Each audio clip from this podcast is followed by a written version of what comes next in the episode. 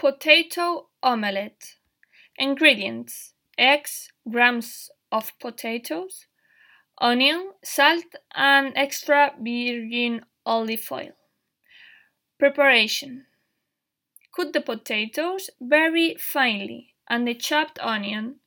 Pour everything into a pan over the fire with the warm olive oil.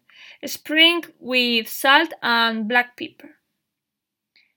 After adding the potatoes and onion, raise the temperature of the plate for a minute so that the cooking begins as soon as possible after heating the oil for that minute.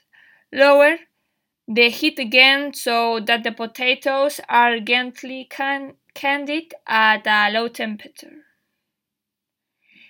Cover the pan and cook for 4 to 5 minutes Uncover, stir and cover again wait 4 or 5 minutes to uncover and stir again. We will repeat this cycle until the potatoes are tender. Once the potatoes and onion are cooked, we put them in a colander and let the oil drain.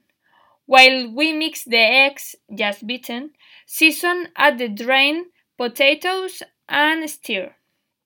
We put the pan on, on the fire and if as in my case it is still with, with oil, you will not need to add more oil.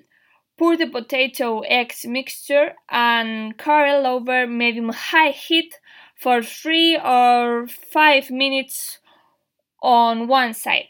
Turn the omelette with a lid, tortilla torn or a plate, and on the other side, let's set for 2 minutes.